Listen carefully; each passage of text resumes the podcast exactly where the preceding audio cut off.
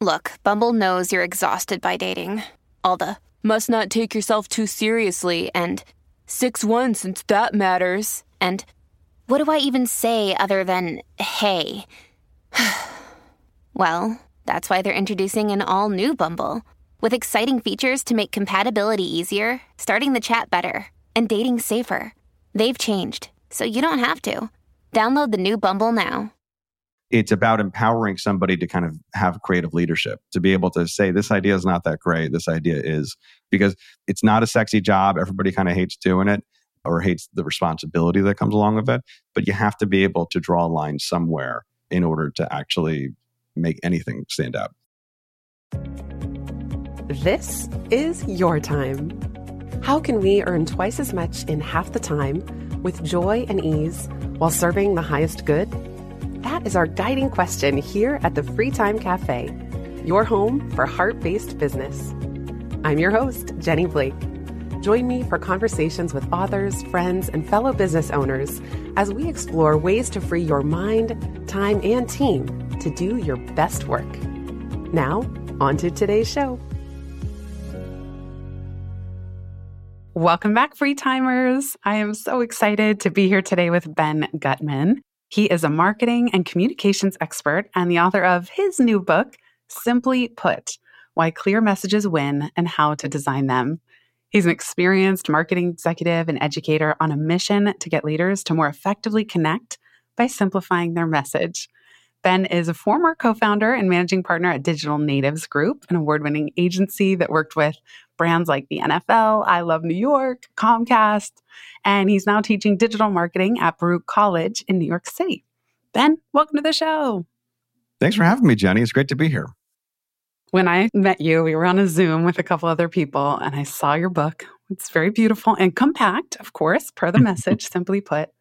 I knew it would be a great conversation for Free Time because I feel like one thing that the small business owners I work with are always confronted with is how to describe what they do and how to put it simply enough, let's say on a sales page, which I would call an invitation letter, that why are we always messing up our own message? Like, why does this feel so impossible to do, to say what it is that we offer succinctly? Why are we always gumming up the works? Well, precisely because of what you just said, which is that they know their stuff so well. We know what we do because we do it all the time. We are so close to our work. We are so close to our own experience that it's hard for us to separate that from what the audience wants and experiences and how they live and how their brains work. And we're also kind of built to overestimate how much we represent the opinions of the audience or how our motivations, emotions, our perspectives represent the whole.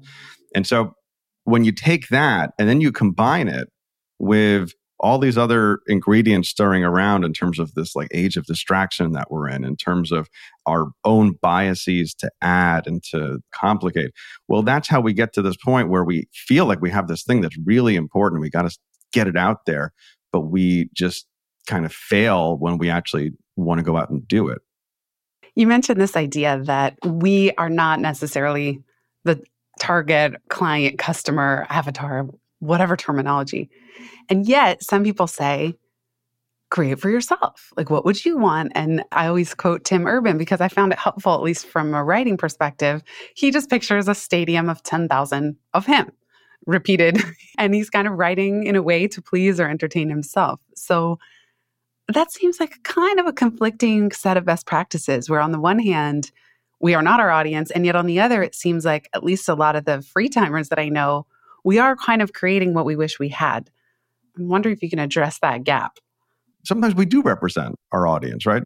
I wrote this book because it was something that, okay, I want somebody who's had maybe agency experience, maybe they're a business owner. So that's a little bit more representative.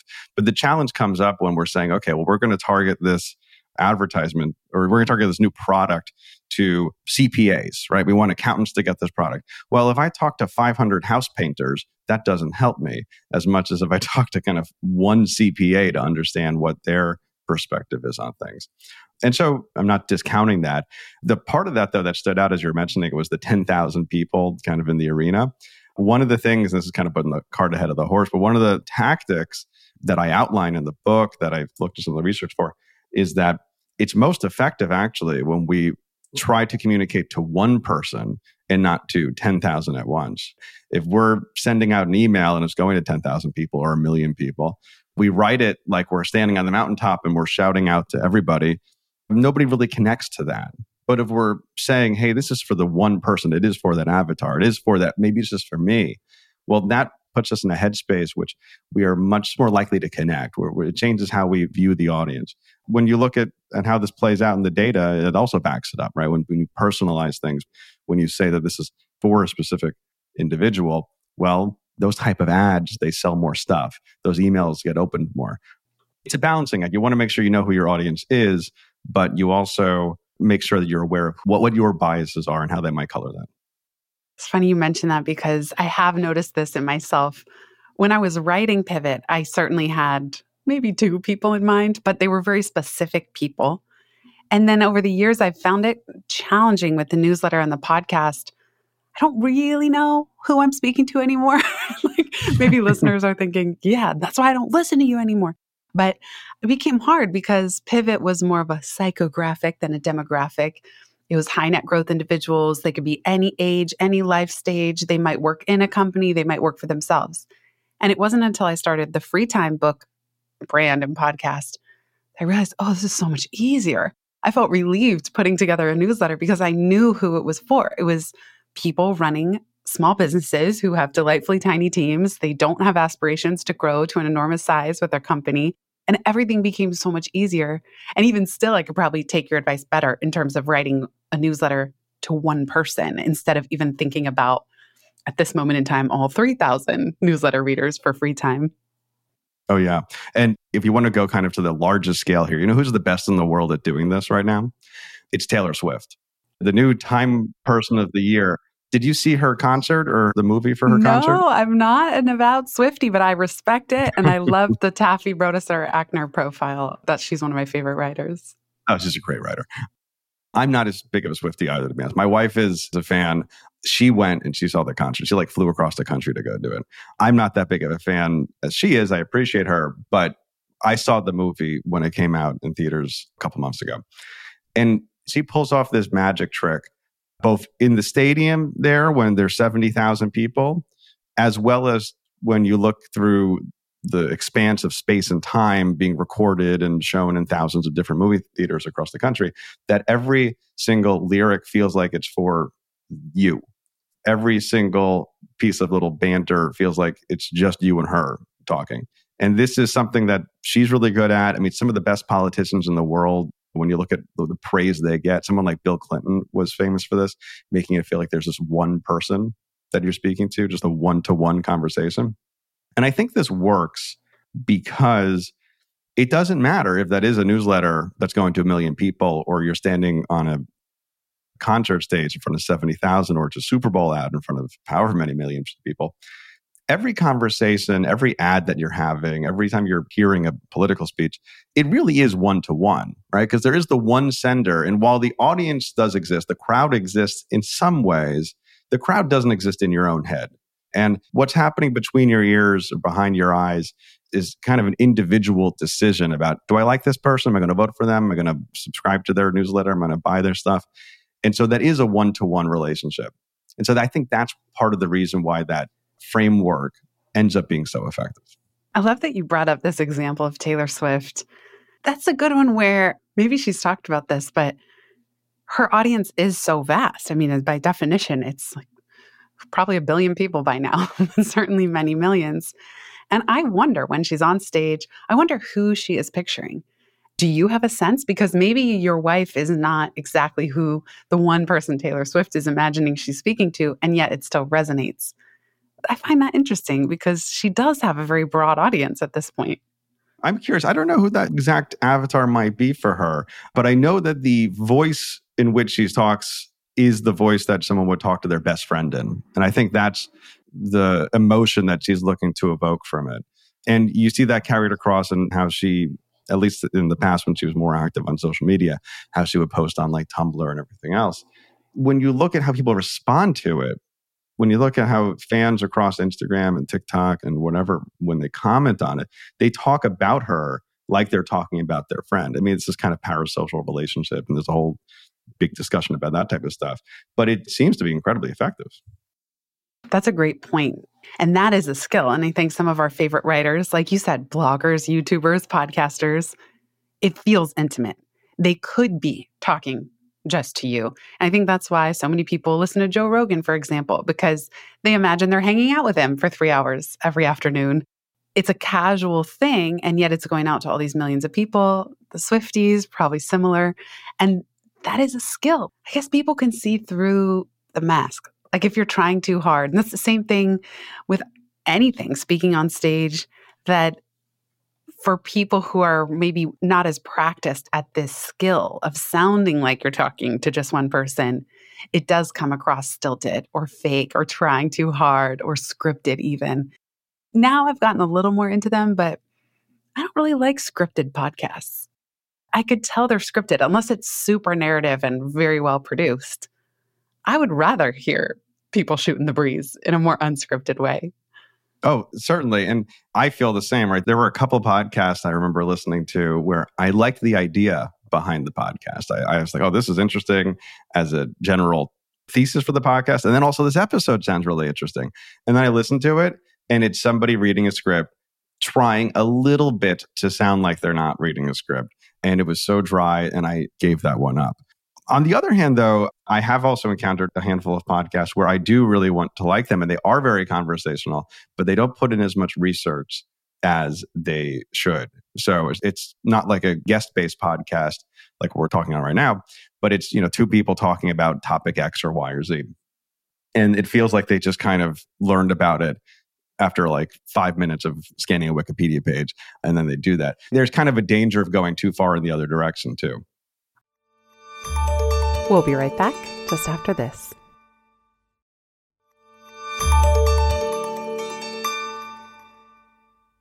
There's a podcast I listen to about writing that I will not name. They're kind of trying to do the Mark Maron thing where there's a monologue before the guest comes on. And almost every time I'm bored out of my mind. I don't know where it's going. I don't care about this monologue. Get, just get to the guest already. And that goes to that very popular, often misquoted, misattributed statement, I would have written less, but I didn't have the time. Maybe in mm-hmm. your book research, because I think you had it in there. I forget who exactly you traced it back to. But the point is that, yeah, just rambling isn't going to do anyone good either. Like your whole book, simply put, is the work of getting something down, the Occam's razor of it, getting it down to the fewest possible words to convey the sentiment. Oh, certainly. So the quote that you referenced there, so is I would have written you a shorter letter, but I didn't have time, so I wrote you a longer one. Yeah, who was that? It's one of those things that's often, you know, you mentioned the misattribution. People say it's Mark Twain. Right. I'm pretty sure it's not him, if I recall correctly. If you don't know who said a certain quote, you can say it's Mark Twain, Abraham Lincoln, Albert Einstein, or Winston Churchill. And like, it's, yeah, or Ben Franklin. Yeah. Ben Franklin, maybe. Confucius. There's a bunch of ones that you can just kind of pull out of a hat. So that's actually an important piece of this. What I found in researching for this book was that it's a little bit of a confusing thing. We're not talking about the least amount of words or the least amount of pages or sentences or slides or whatever it is that you have in your messaging. It's, do you have the least amount of friction? My background is in design. And if you ask a user experience designer about friction, well, this is what they work in all day. You put friction between the things that you don't want people to do. So if you ever have tried to like cancel your subscription to the gym, for instance, a lot of friction, right? You got to call, you got to send a letter, it's a whole thing, we've got to come in. But if you wanted to give somebody money, the thing that they want you to do, well, there's no friction whatsoever, right? It's Apple Pay. It is one-click checkout on Amazon. Every time there's a bit of friction in experience, it's an opportunity for somebody to kind of pull off. And that experience can also be your messaging and your communication. I call those, those opportunities off-ramps. There are millions of opportunities a day for us to pay attention to things that are not your message. In fact, that's almost all of the opportunities. We spend thirteen hours a day, the average American, consuming some form of media. That's a lot of things competing for our attention before we get to the point that you're trying to get to. And if there's a lot of friction in there, then we're just not going to get to it. And friction is correlated with shortness, with brevity, but it's not necessarily the same thing. You can have something that's maybe a little bit longer in terms of the kind of raw word count or page count, but not necessarily that it's harder. And speaking of attention, I mean, even ten years ago, we were citing that people had the attention span of a goldfish. And now with TikToks and clips and reels, I mean, our attention span is so much less than it ever was. It's getting chopped up into tiny little pieces. And I see that a lot of authors that I speak with see it reflected in book sales. Like a book is now a sort of monumental attention-giving feat. And even videos on YouTube where people might in the past have sat through a three-minute or a ten-minute now want it to be thirty seconds, or they're going to move on and just swipe to the next. Oh, yeah. Would that change how a business owner should communicate, let's say on a sales page or in a newsletter? How do you think that's shifted? That's one of those things that I try to be conscious of, like the historical perspective of that as much as we can, because you can look back for literally thousands of years and find people that are saying that, oh, kids these days are so distracted, right? Or, oh my God, we're suffering from information overload. There's so many scrolls we have to read, you know, or there's so many debates in the forum, or there's so many books that are now we have the printing press. There's too many books. One person can't read all the books. Now there's too many pamphlets, too many newspapers, too many radio shows, too many television shows. And then it just accelerates with the internet and social media.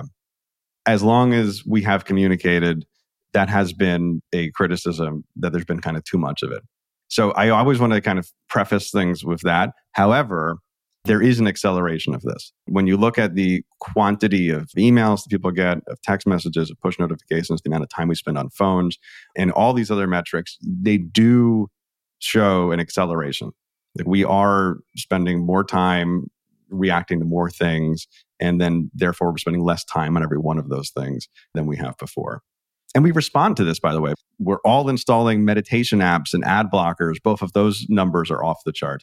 These platforms like Google and Apple, everybody else, they're in the business of selling your attention, but now they've introduced software that allows you to kind of claim some of that back because they realize it's been going a little bit too far. Saying all of that before we talk about kind of the business implication is that you have to be conscious of the fact that nobody wants to hear your advertisement. Nobody woke up today and said, you know what's on my to-do list is I want to get your newsletter and I want to go view your website and I want to go click on your ad on Instagram. And we woke up caring about so many other things. We cared about our friends and our family and, and our sports teams and our work deadlines, but we didn't care about your like new shampoo.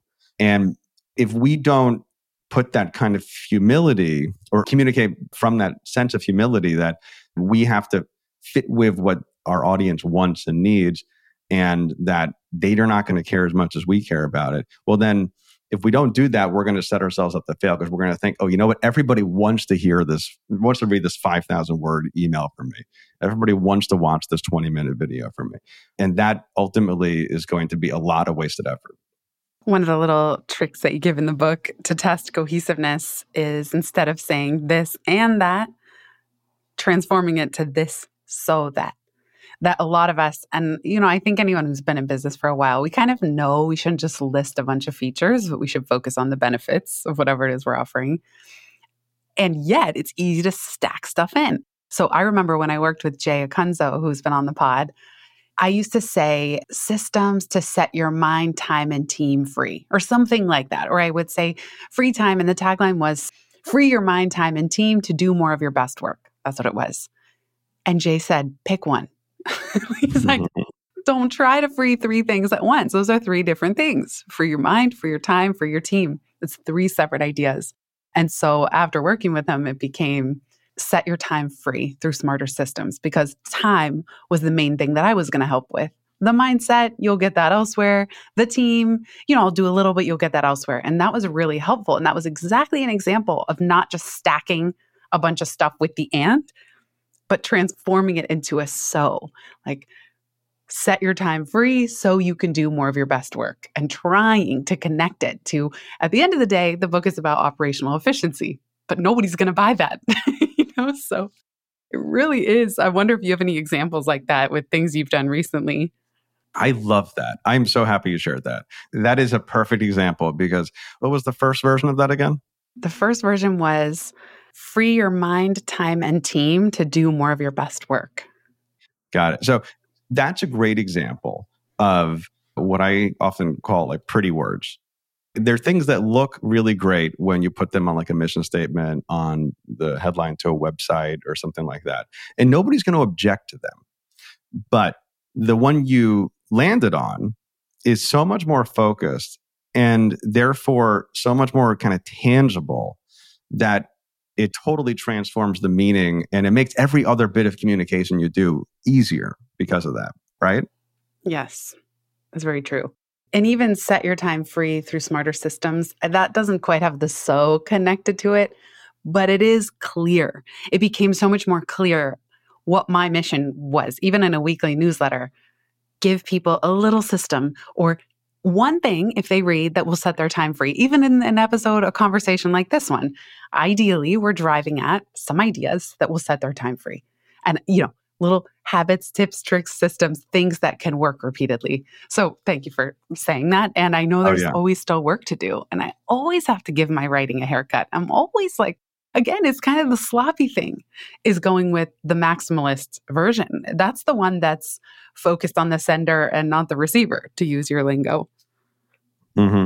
Oh, yeah. So what you referenced there in the previous version of this is, I think, a really good example of what I call the Frankenstein idea. So if you read Mary Shelley's Frankenstein, you look at the description of the creature, the monster.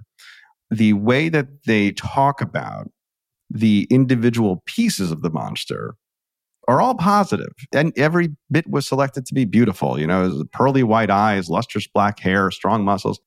All of these things were individually great elements, but together they formed this kind of gruesome composite. It was worse than the sum of its parts, where every kind of bit had a horrid contrast, I believe is, is the phrase in the book. And this happens all the time. This happens in, you talk about do, putting a slogan together like this. I see this most acutely when you look at flat organizations. You mentioned before that I teach as an adjunct at Baruch College here in New York. And I give my students every semester an assignment. I tell them, get into groups, and I'm going to give you a brand, and then come back and form an agency and pitch back for this brand. And these are inherently flat organizations.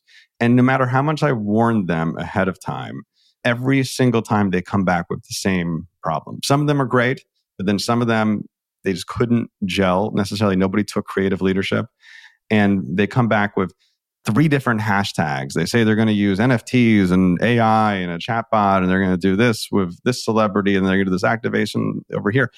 And I'll sit there with the other judges I bring in, who are often other professionals, and we'll look and we'll say, there was some really great stuff here. Like that little piece was great and this little piece was great.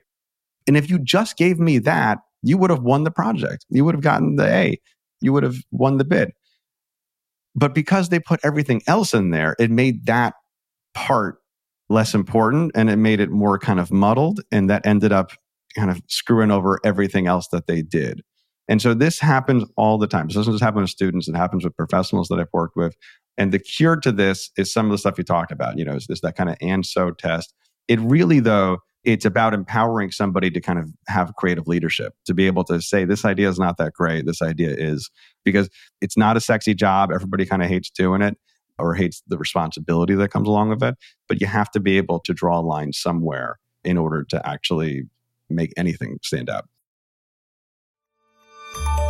We'll be right back just after this.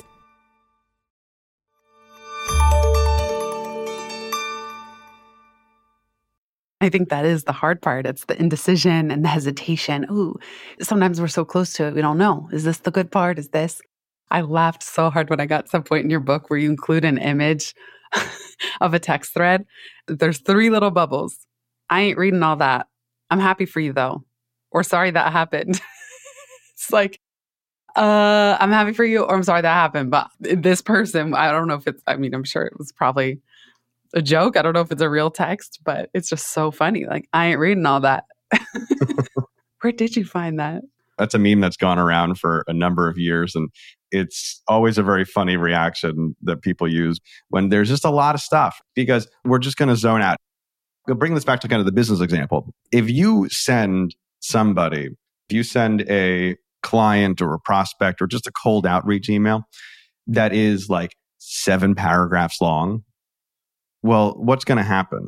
Well, what happens when you receive an email that's seven paragraphs long? Well, I'm going to get it and be like, oh, I can't deal with this right now. And so I'm going to mark it as unread, and then it's going to get buried. And then six months later, I'm going to feel really guilty and I'm going to find it, and then maybe I'll deal with it. And maybe there wasn't even a question in it, or maybe there was just a kind of quick yes or no thing. But the more kind of stuff you shove in there, well, the less likely you are to actually get a response from somebody most of the time. That's so true. A friend and I were just talking about that. There's a kind of emotional labor attached, or just labor, labor. It's not labor, even yeah. always emotional. It's just labor to like parse through it. And for a while now, because I've had a blog since two thousand five, I've had a website, my email and contact form out there. And I remember I would always be really grateful when these very long emails came in. I remember feeling honored that the person was engaging with my work.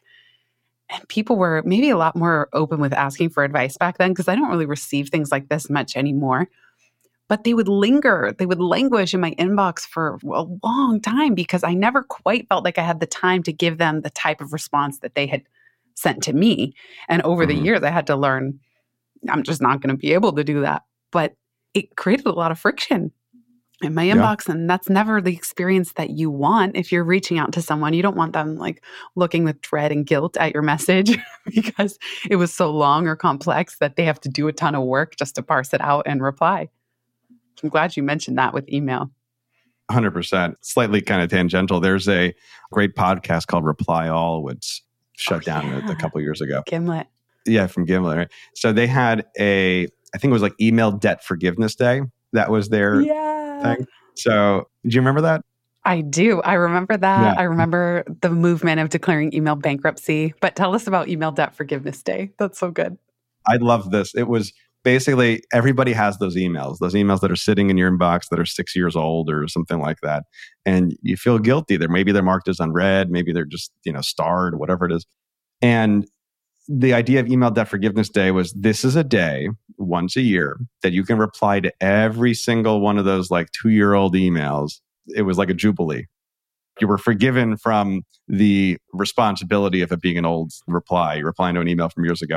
And all you had to do was kind of link to that podcast episode in the reply. I love it. I used to be in touch more than I am now with James Altucher. And he once told me that he replied to a message from Nassim Taleb maybe eight years later, but he didn't apologize. He just replied and said, I would love to get coffee. How's Thursday? And I never forgot that, because also, for a long time, I was always apologizing. So I love this Jubilee email debt forgiveness day. But I was always saying, sorry for the delay, sorry, apologies, constantly. The number of sorries that I sent out into the mm-hmm. world is just ridiculous. And eventually, I just started to take a page from James Altucher, where sometimes it's two years later, and I'll just say, well, would you look at that? You know, I mean, some of those, you got to let them go. Like, as much as it hurts, I'm just not going to be able to reply, or I archive it, or I just give up. It's been too long. And then other times, I'll just say, time is a flat circle. I hit reply whenever I do. Maybe I will apologize if it's been a year, some outlandish amount of time. But we move on. Sometimes it's the perfect time to be back in touch mm-hmm. with that person. I love that. I've done similar things with uh, kind of client prospects in the past. When you run a marketing agency, you have a big board of people that are, you know, they reached out and maybe you present a proposal and whatnot. And one thing that always bugged me that was crazy was the amount of people who you would send a proposal to and just, they would never reply. Like, you would talk to them, maybe at a site visit. Oh, maybe yeah. a, that drove me batty. So yeah. I would make it a point where it's like, I would just keep that list and I would go and I would find a reason to reply to them, just check in and reply to a two-year-old thread sometimes. And politely, but in a kind of like polite poke at it. And I will say that resulted in a few projects coming back to life that we never anticipated ever getting again. You have to just assume people are busy, right? And if you kind of start with that kind of benevolent view instead of assuming that they're evil, it makes it a lot more possible for that to come back. And then also another kind of tangent off of that was, I've been in exchanges like that with a few like long-term friends from like college or high school. It might be like a LinkedIn message with like one of my best friends. I purposely don't reply for four years. And then I say, you know, let's do this on Saturday. And then he won't reply for like two years. And then reply. And so it ends up being kind of a funny little joke because of that. I love it. That's so good. So Ben, if you could give fellow business owners permission to do something differently or drop something altogether as it relates to all this, what would it be?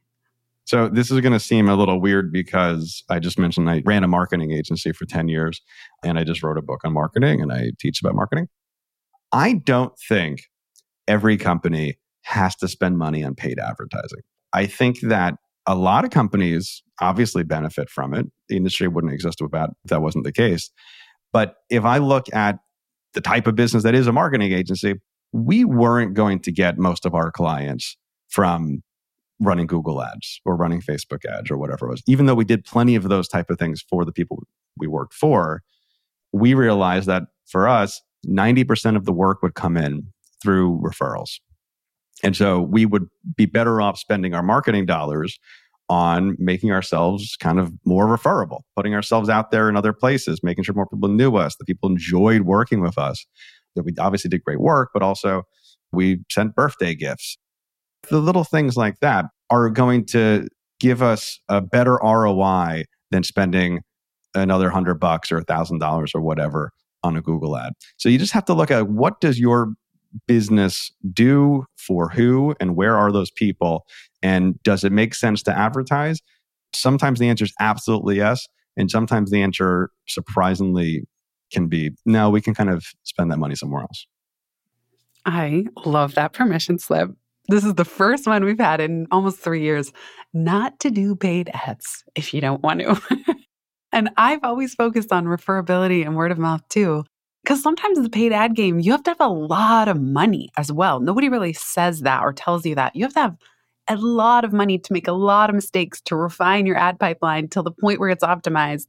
And then the algorithm might change and you start all over again. Like it's not a straight line to clients, just like you said. It's not the panacea, although some people make it seem like, like it is. So I love this permission slip. Thank you, Ben. Thanks for having me, Jenny. This has been a ton of fun. Yeah, so fun. Where can people find you in addition to grabbing a copy of Simply Put?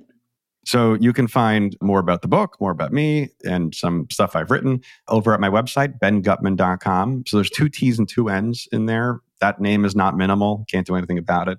But if you go to ben guttmann dot com, there's a free chapter you can download if you're interested. I also send out a newsletter every Tuesday, which is a ton of fun, and you can go and grab that as well. Or reach out on LinkedIn. Would love to chat and see how, you know, how does I can help you or how this book has affected you. I'd really love to have a conversation.